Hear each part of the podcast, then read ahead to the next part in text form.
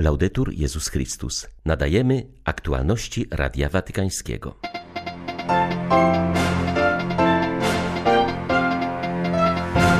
Zarówno Franciszek, jak i Benedykt XVI zostali zaszczepieni na COVID-19. Papież senior, choć słaby fizycznie, nie rezygnuje z codziennych spacerów i zachowuje pełną jasność umysłu, zapewnia jego osobisty sekretarz.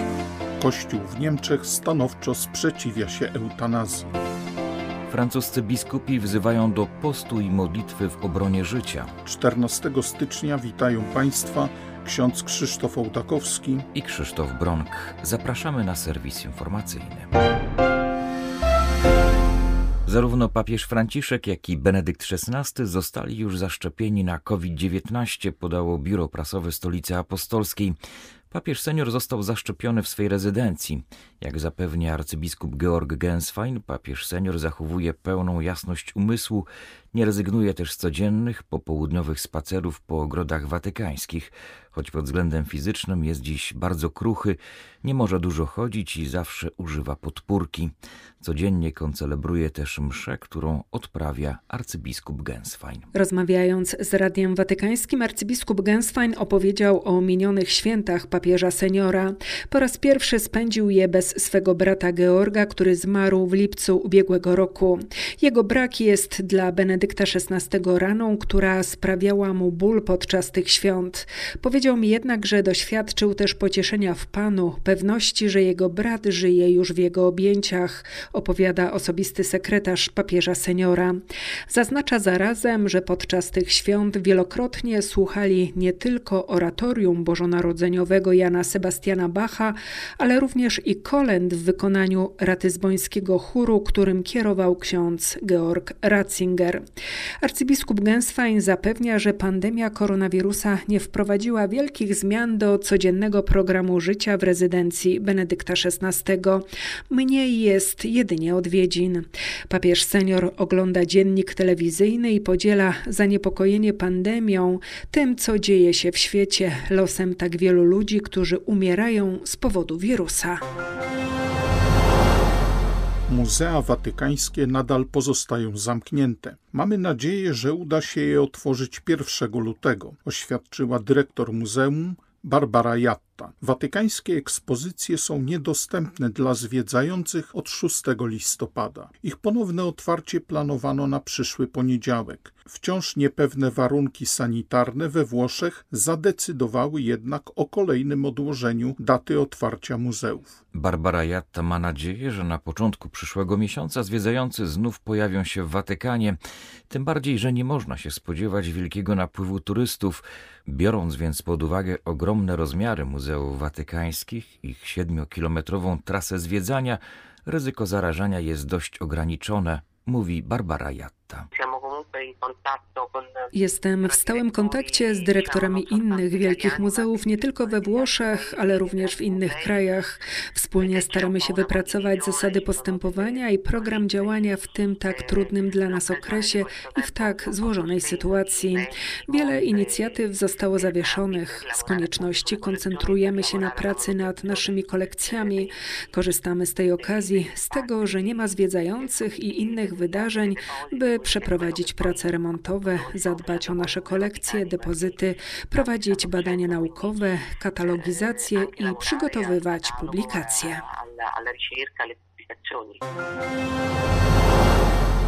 Kościół katolicki w Niemczech jednoznacznie sprzeciwił się propozycji przeprowadzania eutanazji w szpitalach i domach opieki społecznej prowadzonych przez kościoły. Do krytyki przyłączyła się Rada Kościoła Ewangelickiego, dystansując się od propozycji trojga ewangelickich teologów, wśród których znalazł się też Ulrich Lilie przewodniczący ewangelickiej organizacji charytatywnej Diakonie. Na łamach dziennika Frankfurter Allgemeine Zeitung zaproponowali oni tak zwane komercyjne udzielanie pomocy w samobójstwie przez kościelne instytucje charytatywne. Rzecznik niemieckiego episkopatu Matthias Kopp napisał, że wielkim niebezpieczeństwem jest subtelna presja, aby zgodzić się na wspomagane samobójstwo, aby nie być ciężarem dla innych pod koniec życia.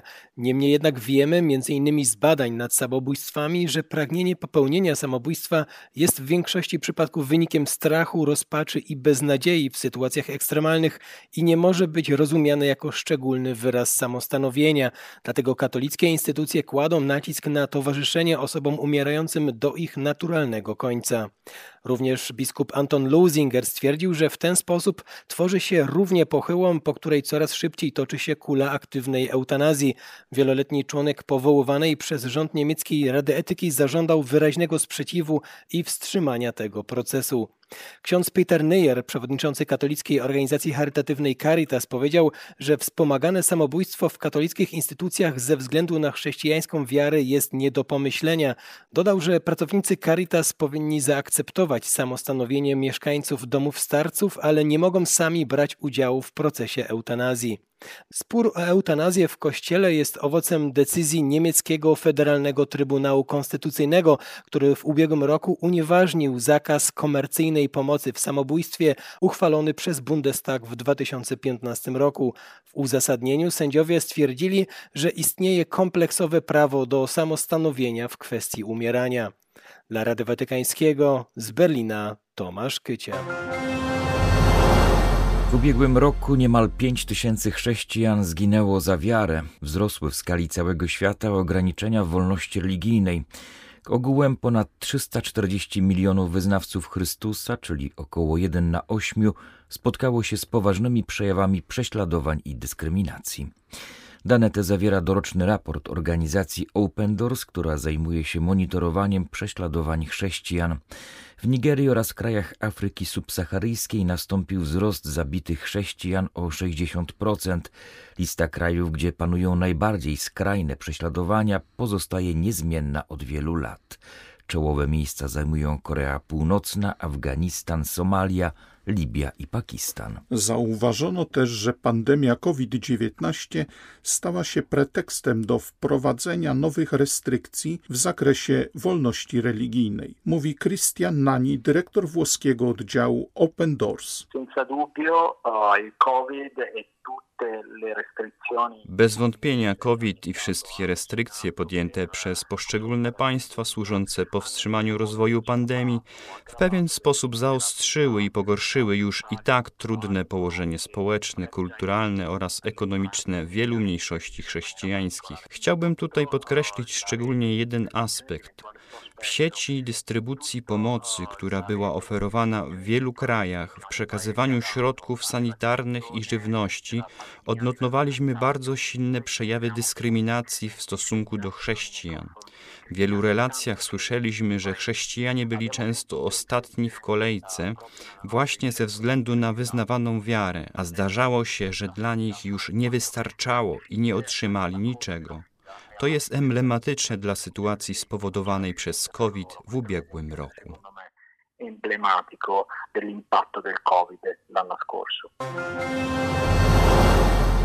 Senat Francji 19 stycznia wznawia debatę nad nowym prawem bioetycznym, które w lipcu zostało przyjęte przez Zgromadzenie Narodowe. Budzi ono wiele kontrowersji i sprzeciwów, ponieważ udostępnia zapłodnienie in vitro parom lesbijskim i samotnym kobietom. Dlatego też francuscy biskupi apelują do wierzących, by przez cztery kolejne piątki pościli i modlili się w intencji obrony życia. W obliczu prawdziwego przewrotu antropologicznego, przed jakim stoi Francja, biskupi prowadzą też szeroko zakrojoną akcję informacyjną na temat podstawowych kwestii bioetycznych. Specjalne dossier nosi tytuł Otwórzmy oczy. Towarzyszy temu cykl filmów przygotowanych przez diecezję Lille, który podejmuje najdelikatniejsze kwestie zawarte w dyskutowanej ustawie. Nowe prawo przemyciło bowiem między innymi poprawkę zezwalającą na aborcję aż do samego porodu ze względu na niepokój psychospołeczny matki. Europa złamała obietnicę. Na prochach Mori miał powstać nowoczesny kompleks, który pomógłby zachować uchodźcom ludzką godność. Tymczasem powstał obóz namiotowy Karatepe i on daleki od europejskich standardów. Lekarze alarmują o tragicznym stanie zdrowia psychicznego przetrzymywanych tam dzieci. Coraz więcej dzieci przejawia tendencje samobójcze. Dorośli żyją w nieludzkich warunkach. Skargi dochodzące z Lesbos pozostają niezauważone przez Unię Europejską. Morię zniszczył pożar, dlatego władze Lesbos wybudowały w szybkim tempie nowy kompleks Karatepe, który przypomina bardziej obozowisko Beduinów niż obóz dla uchodźców z obiecanymi europejskimi standardami. Mówi Alessandra Saibene z organizacji Lekarze Bez Granic. Polityka europejska i międzynarodowa ze swoimi prawami nie ułatwiają nam życia. W obozie mamy wielu pacjentów z problemami psychicznymi, nie mamy możliwości, żeby im pomóc. Brakuje specjalistów i leków. Dzieci cierpią straszliwie, mają poważne problemy psychiczne. Tylko w zeszłym roku odnotowaliśmy 50 przypadków dzieci z zamiarem popełnienia samobójstwa. To znaczy, że niektórzy już próbują popełnić samobójstwo, a inni zaczynają o tym myśleć.